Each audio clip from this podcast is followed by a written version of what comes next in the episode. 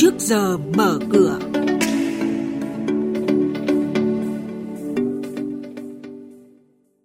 Thưa quý vị và các bạn, chuyên mục trước giờ mở cửa sáng nay có những thông tin đáng chú ý sau đây. Lãi suất trái phiếu doanh nghiệp cao và khuyến nghị nhà đầu tư. Ngân hàng đón đầu làn sóng không dùng tiền mặt. Đầu tư và thương mại DIC vào diện hủy niêm yết bắt buộc. Tin tức cập nhật trên Sở Giao dịch Hàng hóa Việt Nam. Và ngay sau đây, biên tập viên Hà Nho và Báo Toàn sẽ thông tin chi tiết. Vâng thưa quý vị và các bạn, nhiều doanh nghiệp phát hành trái phiếu kỳ hạn từ 1 đến 3 năm với lãi suất cố định 13% một năm, gấp đôi so với lãi suất tiết kiệm tại các ngân hàng. Bộ Tài chính đã khuyến nghị nhà đầu tư cá nhân cần nắm rõ thông tin trái phiếu mới nên mua, không nên mua trái phiếu chỉ vì lãi suất cao. Trước khi quyết định đầu tư, cần yêu cầu doanh nghiệp phát hành tổ chức phân phối cung cấp thông tin đầy đủ, chính xác về tình hình tài chính của doanh nghiệp. Theo số liệu từ vụ thanh toán ngân hàng nhà nước, xu hướng thanh toán không dùng tiền mặt đã tăng đột biến trong năm nay. Tốc độ tăng trưởng về mobile banking là 200%. Thống kê hiện có khoảng 30 triệu người sử dụng hệ thống thanh toán ngân hàng mỗi ngày. Như vậy, những ngân hàng nào đã đi trước về công nghệ, đã tiên phong đầu tư suốt vài năm qua, đến thời điểm này có thể tận dụng cơ hội để phát huy tối đa lợi thế của mình. Đơn cử trong hệ thống là trường hợp của TPBank, hiện có 300 điểm ngân hàng tự động, giao dịch 24 trên 7.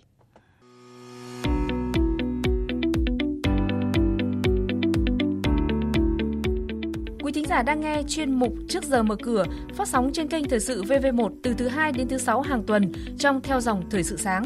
Diễn biến thị trường chứng khoán, Biến động giá hàng hóa được giao dịch liên thông với thế giới trên Sở Giao dịch Hàng hóa Việt Nam. nhận định phân tích sâu của các chuyên gia tài chính, cơ hội đầu tư được cập nhật nhanh trong Trước giờ mở cửa. Sau đây là hoạt động của một số doanh nghiệp niêm yết, tập đoàn đầu tư địa ốc Nova mã NVL vừa huy động thành công 1.180 tỷ đồng trái phiếu thông qua 3 đợt phát hành. Đối tượng hướng đến là nhà đầu tư tổ chức trong nước. Công ty cổ phần đầu tư và thương mại DIC, mã DIC vừa bị đưa vào diện hủy niêm yết bắt buộc vì bị kiểm toán từ chối đưa ra ý kiến đối với báo cáo tài chính năm 2019.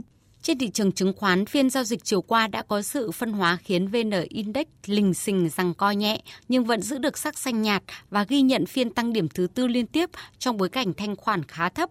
Đóng cửa VN Index tăng 1,08 điểm lên 864,5 điểm, HNX Index tăng 0,64 điểm lên 113,71 điểm, Upcom Index tăng 0,42 điểm lên 56,78 điểm. Đây cũng là các mức khởi động thị trường chứng khoán trong phiên giao dịch sáng nay. Tiếp theo sẽ là thông tin từ Sở Giao dịch Hàng hóa Việt Nam với các thông tin về diễn biến mới nhất trên thị trường hàng hóa thế giới đang được các nhà đầu tư giao dịch hợp pháp tại Việt Nam dưới sự cho phép của Bộ Công Thương. Thị trường nông sản đang giao dịch liên thông với sàn Chicago đang có những sóng giảm nhẹ trong ngắn hạn sau chuỗi tăng mạnh liên tục trước đó. Giá các mặt hàng như đậu tương, ngô và lúa mì đều gặp phải các mức kháng cự kỹ thuật và cũng là các mức kháng cự tâm lý ở các vùng giá tròn nên tạm thời lực mua chưa đủ để giá có thể vượt qua các mức giá quan trọng này. Đối với đậu tương là mức giá 900, ngô là mức giá 350 và lúa mì là mức giá 500. Theo bộ phận phân tích thị trường tại Sở Giao dịch Hàng hóa Việt Nam, thị trường nông sản có thể sẽ giao dịch bình ổn hơn với các khoảng giao dịch hẹp hơn trong vài ngày tới. Cuối tuần này, Bộ Nông nghiệp Hoa Kỳ sẽ phát hành báo cáo cung cầu ngũ cốc thế giới tháng 7 và dự báo sau đó giá các mặt hàng nông sản sẽ có nhiều biến động mạnh hơn, mang đến cơ hội đầu tư thuận lợi hơn đối với các nhà đầu tư tại Việt Nam. Chuyển sang thị trường cà phê, giá cà phê Arabica và Robusta đều đang tăng trở lại sau những phiên giảm liên tiếp khiến giá giảm xuống các vùng đáy trên biểu đồ kỹ thuật trước đó. Không có nhiều lý do để giải thích cho các mức tăng này ngoại trừ tâm lý chốt lời của giới đầu cơ và việc đồng Real Brazil tăng giá làm hạn chế lực bán của nông dân nước này. Giá cà phê thế giới tăng đã giúp giá cà phê nhân sô tại Tây Nguyên tăng nhẹ 200 đến 300 đồng một kg trong vài ngày gần đây, phần nào làm giảm các lo ngại của bà con nông dân sau giai đoạn hạn hán hồi đầu năm nay.